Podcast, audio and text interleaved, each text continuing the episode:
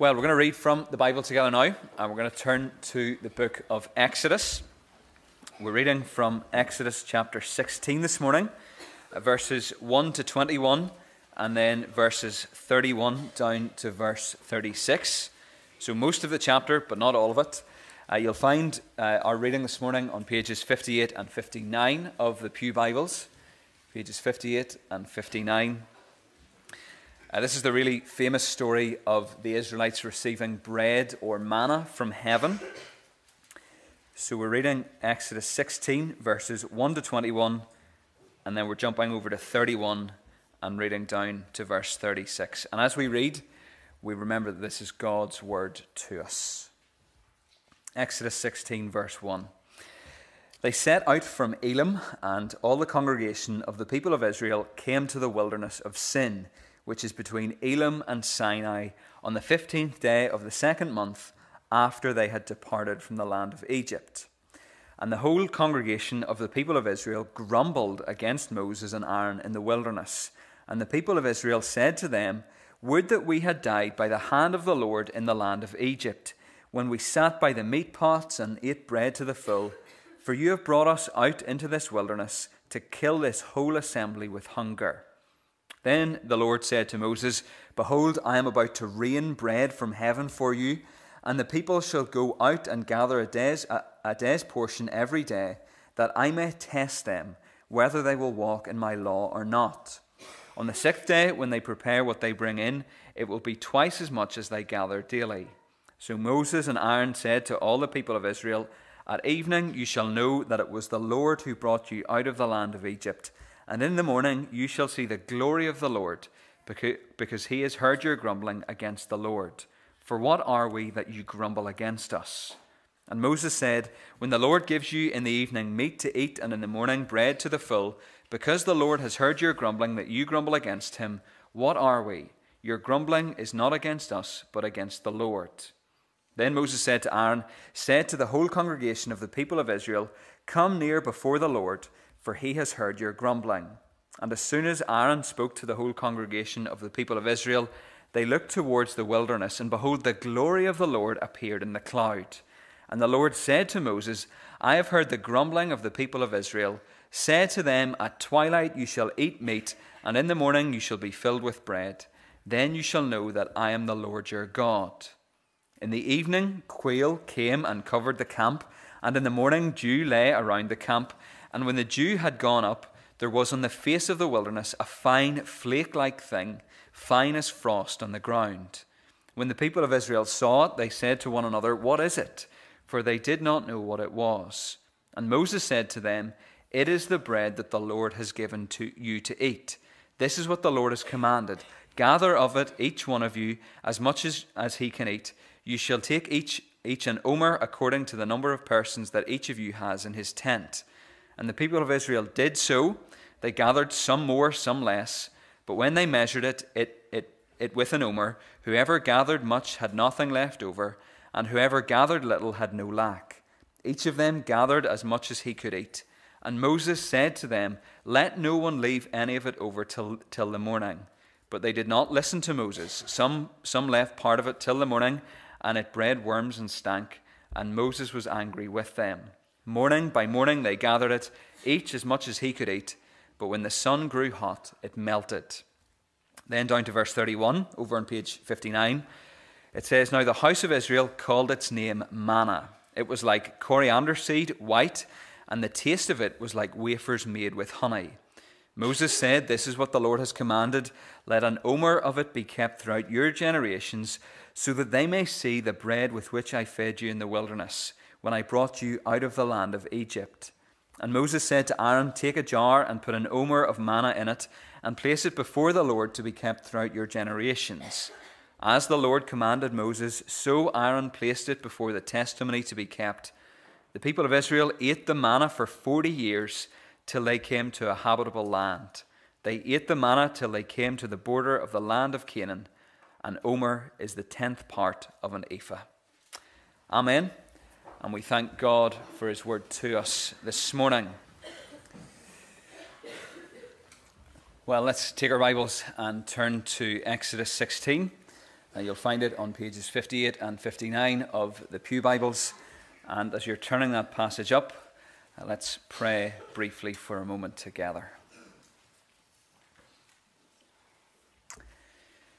Father, we thank you so much for your word, your word which guides us and directs us in this world. And we pray that in these moments that as we look at it together, you would guide and direct our hearts. We pray that you would guide us and direct us to see Jesus clearly and to realize that everything we ever need can be found in him. And we pray these things in his precious name. Amen. It's difficult being a visitor to a foreign country. Many of us will have had the experience of going to a different country and feeling slightly displaced because we don't know the language, the geography, or the customs of the country that we're visiting. It's difficult being a visitor to a foreign country. Uh, some of us have made some pretty silly mistakes while being in different countries, including me. I tried to check if I've told you this story before, but I don't think I've ever shared it in church, but I've probably told some of you it in person. Uh, back in 2013, I was in Israel uh, with Union College and other students, uh, and we toured the country and saw lots of historical sites and interesting places. But one memory stands out from my time in Israel. I, had done the thing that everybody does, in that I had packed some supplies. You know the holiday supplies? You go to the shop, you buy the supplies that you need to, to, to, to keep you on your holidays. Well, I brought some treats from home, some things to nibble on. And on one particular day, one particular day at one particular site, I decided to share my bag of supplies, one of my bag of supplies, with others in our group. Well, what, what I had was a bag of Percy pigs. Now you'll know what I'm talking about, all right? you'll know what I'm talking about. M- the M&S sweets. Everybody loves Percy pigs. So there I am in Israel, the country where they don't eat pork, with my Percy pigs and I'm handing them out, passing them round. Would you like a Percy pig? Everybody loves Percy pigs. Go on. You really want to have a Percy pig. I'm going down the line, and the number of sweets in the bag is gradually reducing. And then I come to our Jewish tour guide, Ofer. And I say to Ofer, Ofer, would you like a sweet? And then there's this awkward pause. And I'm holding the bag, and he's looking at me. And there's this silence, silence which ends by him saying, Well, what are they? And I enthusiastically say, Percy pigs. They're, they're sweets. They're Percy pigs. And, and then it clicks. And I just want the ground to swallow me up. And all the fellas in my year group on the trip are standing, dying with silent laughter at the pickle that I have got myself into. After a fairly fraught and awkward conversation, Ofer didn't take a Percy pig. Weirdly enough, he didn't take a Percy pig, and I didn't live it down throughout the rest of the trip. But it's difficult being a visitor to a foreign country, isn't it? We can get ourselves into pickles, we can get ourselves into trouble. It's hard when we don't know the language, geography, and customs of a country that we're visiting. In a sense, that, that picture of being in a different country is helpful for us as we think about being Christians. As Christians, this world is not our home. We're living in a foreign land waiting to go home. And it's hard for us as we live in this world because the standards for us are different when compared with the standards of the world. There are times when we find that difficult. There are times when we live more like the world than we should. There are times when it looks like we're part of this world, not just the visitors that God has called us to be. And there are times when we outrightly question whether God's way is right for us. It's easy to think of examples of us saying something to that effect. God, why is it that I have to go through this whenever that person has an easy life? They're not as faithful as I am. God, why can't I be as successful as that person? They don't go to church, they don't believe in you. The, the, the root of our problem is that we don't believe that God will give us what we need. But our passage this morning shows us the opposite. The big point of this passage is that God provides for his people and gives us what we really need. God doesn't always give us what we want, but he always gives us what we need. You can understand stories, Old Testament stories like this, in three different ways, on three different levels. You can understand the story as a personal history of the main character involved. You can understand it as a national history of the people of Israel, or you can understand it as part of God's big story of salvation. Moses, the author of Exodus, isn't really interested in retelling his personal experience. He does include himself in the chapter, but it's not the main point. He's more interested in telling it from the second level, as part of the national history of Israel. The people of Israel have got out of Egypt. They had been there for 430 years, but they had finally got out. God had brought them out. And He'd also brought them over the Red Sea, and it had been amazing. The Egyptians had been wiped out, quite literally, as the Red Sea collapsed on top of them. But it's a month and a half later, and Israel are in the Sinai Peninsula, the desert, the wilderness. They're on a journey of a lifetime, an adventure with God. What they're going to experience will be stamped on the minds of all future generations of Israel and also future generations of Christians. They're a month and a half in, but the novelty is wearing off. They've stopped admiring the scenery, which wasn't much to begin with, and now they're asking and saying, Why are we here? What are we doing? This is madness. Look at Exodus 16 verses 2 and 3. It says, And the whole congregation of the people of Israel grumbled against Moses and Aaron in the wilderness. And the people of Israel said to them, Would that we had died by the hand of the Lord in the land of Egypt, when we sat by the meat pots and ate bread to the full. For you have brought us out into this wilderness to kill this whole assembly with hunger. It's understandable. Or, or is it? Had the people forgotten so quickly? One of the fascinating things about Exodus is that it's a model of what it means to be a Christian. So, as we read the story of Exodus, we're supposed to understand what it means to be a Christian. So, crossing the Red Sea, that's a, that's a picture of conversion. Our past is put behind us, we're citizens of a new kingdom. But that becomes uncomfortable, especially when you're a little way in. You can become selective with your memories isn't it funny how we remember all the difficulties we face more quickly than we do the deliverances? That's one of the problems of being a pilgrim in a foreign land. We forget. Sometimes we choose to forget. And that's what Israel does in this chapter. They forget and they grumble. And as we saw last time, grumbling is a big problem. But, but in this chapter, we see very clearly the Lord's antidote to grumbling, and it's Himself. The antidote, the cure for grumbling, is God Himself. Exodus 16 tells us that God provides for His people and gives us what we really need. That's the main point of this story, and it's the point we're going to try and highlight as we look at this chapter together. Most weeks we have a few points two, three, or even sometimes four. This week we have one, just like we had one thing to talk about the boys and girls with. What, the one thing is that God provides for His people and gives us what we really need. Let, us work through this story and see where this main point comes from. Uh, as we've already seen, Israel whine in verses 2 and 3. They're in the wilderness, they don't, they don't have the food they want, and they whine. It was their besetting sin. Now, that's an old word, but simply put, a besetting sin is one that you commit over and over and over and over again. You do it without thinking, you do it when you're an autopilot. Israel's whining started when Moses first went to Pharaoh, and the Israelites complained that he was making their job harder instead of easier. They grumbled when they were at the Red Sea, when they accused Moses of bringing them into the desert to die. And they were bitter at Marah and Meribah. By the time we get to verse 2, the whole group is a group of moaners.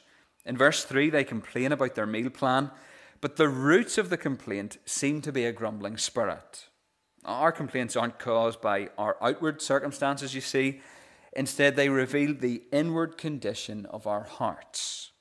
The Israelites had nothing to complain about. What's interesting about their complaint is that they don't say, We're running out of food, because they weren't. In chapter 17, they ask for water for their livestock. They had flocks and herds uh, that they had brought out of Egypt with them. They could drink milk and make cheese, and they could even make eh, eh, eh, they could even eat meat if they really wanted to. So they're not starving. And this is confirmed by Psalm 78, which speaks of Israel demanding the food they craved. Do you see the difference there? In verses 2 and 3, Israel are whining for the tastier food they enjoyed in Egypt, not the actual food they need for survival. They had confused what they wanted with what they needed. And that's often the source of our discontent, thinking that our greeds are really our needs or even our entitlements. But we need to remember that God provides for his people and gives us what we really need. God doesn't always give us what we want, but he always gives us what we need. The, the Israelites complained that their situation was worse than it actually was, too. They, they did something complainers often do. They exaggerated the advantages of their former situation. Remember the good old days? Remember how stuffed we used to get? They looked back with longing on their time in Egypt when they filled their plates at Pharaoh's buffet. At least that's how they remembered it. In truth, Pharaoh didn't do buffets, and if he did, he probably made them work for it. The Israelites longed to go back, proving once again how much easier it was to get them out of Egypt than it was to get Egypt out of them. There's another picture of the Christian life. God has fully and finally dealt with our sin it is nailed to the cross. But on the other side, it's hard to get sin out of us.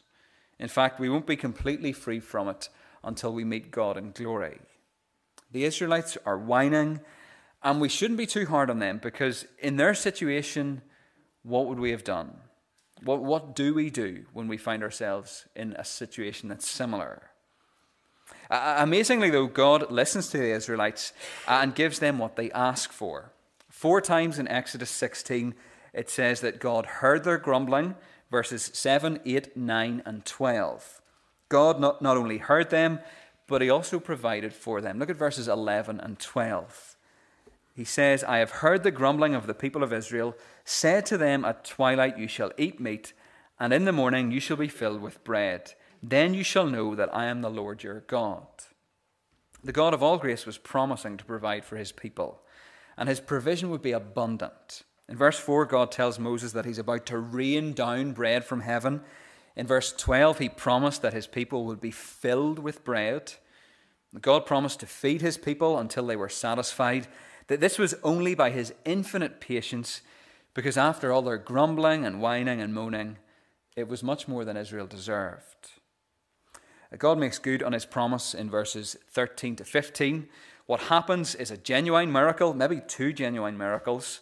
The first was the miracle of the quail, which is a small game bird that's common in the Middle East. Quail are migratory. Each year they pass over Sinai in the spring and autumn, flying low, and they're carried along by the wind. When they stop, they roost on the ground. The Egyptians trap the birds in nets, but when quail are exhausted from their travels, they can be captured by hand. It's not surprising that Israel found quail in the wilderness, but God's provision was miraculous. The birds came that very evening, just at the right time, just at the time God had promised. And they also came in astonishing numbers to feed a multitude of millions. According to Psalm 78, He, God, rained meat on them like dust, winged birds like the sand of the seas. That tells you the extent of the miracle. The quail came to the right place at the right time and in the right quantity. Now, God didn't give his people quail every day. The miracle is repeated only once in the book of Numbers. What God did provide every day, though, was manna. 1631 tells us that manna was like coriander seed, white, and the taste of it was like wafers made with honey. There are lots of theories as to what the modern equivalent might be, to what it might have looked like, but Moses puts it well in verse 15. It is the bread that the Lord has given you to eat. The psalmist spoke, it, spoke of it as the bread of the angels and the grain of heaven. Manna was the original wonder bread, and the Israelites got it every day in the wilderness for 40 years. In the story, God provides for his people, and he gives them what they really need. They didn't need fine dining, they didn't need steak and chips every night. They didn't need five star Michelin food and service. God knew and gave them exactly what they needed. There are other things that we could tease out of this story, uh, out of this chapter, but the main point is just too important to miss.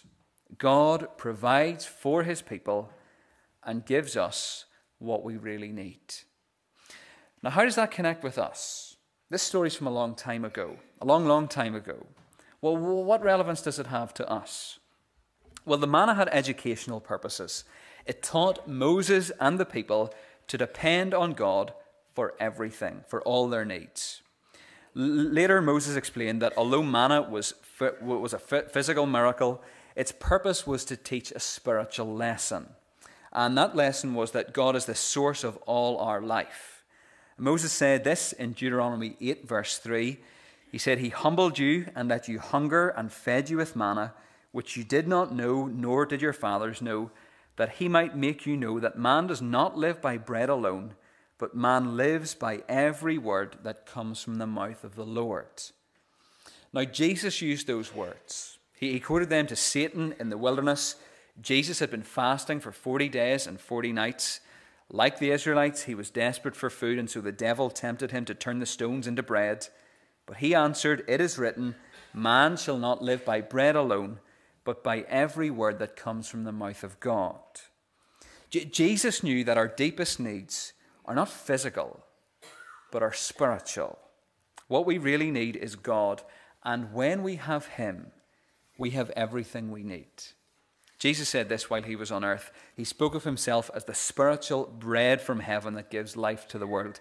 John 6:35 he said, "I am the bread of life. Whoever comes to me shall not hunger, and whoever believes in me shall never thirst."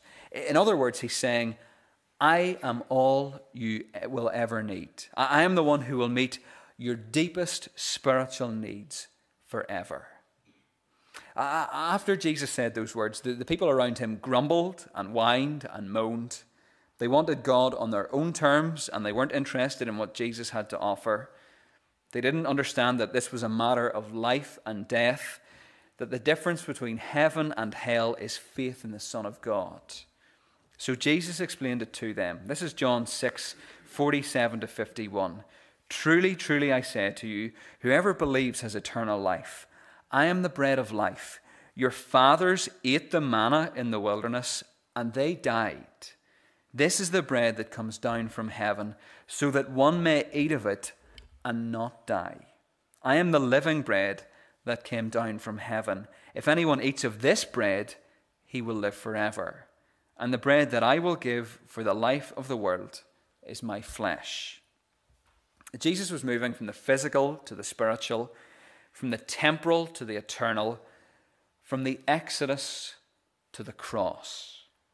The manna in the wilderness was a type, a picture, an image, something from the Old Testament that points us to salvation in Christ. The, the manna taught Israel to depend on God for all their needs, but it had certain limitations. It was only bread, so it could only meet their physical needs, and only for a while. As Jesus points out as well, everyone who ate the manna is now dead. Nevertheless, the bread taught the people to look for God for their sustenance and salvation until he sent the true and living bread down from heaven. And that bread came in the person and work of Jesus. He offered his body on the cross to give life to the world. The meaning of the manna is that we all need Jesus.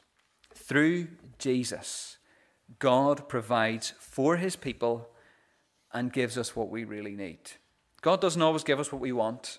Life in this world is hard. Life as a pilgrim is hard. It's difficult being a visitor to a foreign country. But God always gives us what we need. He has provided for us from a spiritual perspective because He has saved us and redeemed us through the bread of life who was broken. And we're called to feed on Him, to rely on Him, to look to Him, to trust that He will give us what we really need. You're called to trust Him for the first time if you've never done that before. If you're not trusting in Jesus, it's probably the case that you're living for something, that you're finding your satisfaction in something that will never really give you, want, give you what you want or what you truly need. Money. You'll die and you won't take it with you. Possessions same as money. Land, same as money. Family, They're not perfect, and you aren't either. And sometimes they'll disappoint you. Your career, you're going to have to retire someday. Well, whatever it is that you're living for that isn't Jesus will never truly satisfy.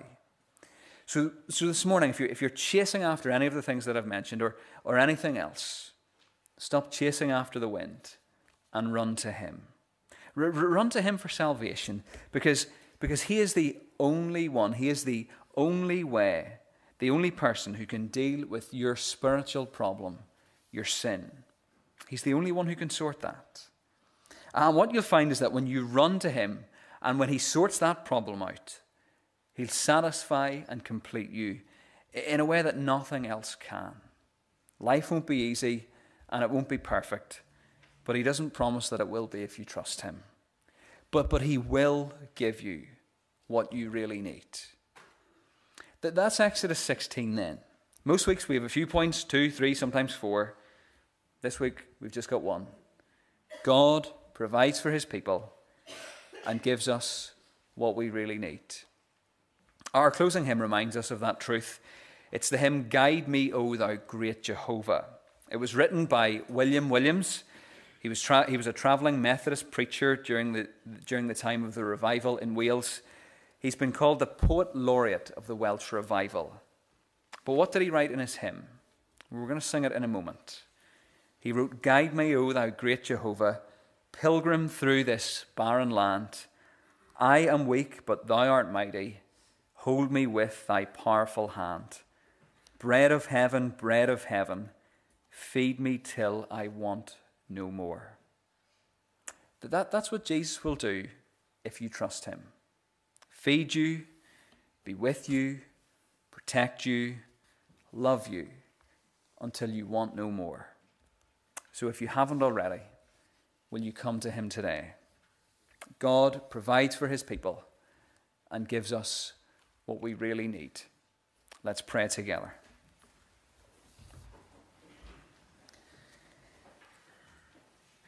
Father, we thank you for this simple main truth from this story that you are the God who provides for your people.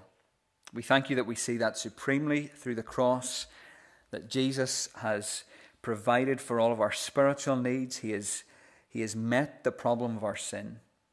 And we pray that as those who have trusted in you, we might continue to find our satisfaction and rest in Him. Help us to look to Him, and help us to trust that He will give us what we really need. Father, we pray for those who haven't yet trusted in the Saviour. We pray that they might turn to Christ today, find that He is the Saviour who can deal with the problem of their sin, but that He's also the Saviour who is the bread of heaven and who satisfies fully and completely. And we pray all these things in Jesus' name. Amen.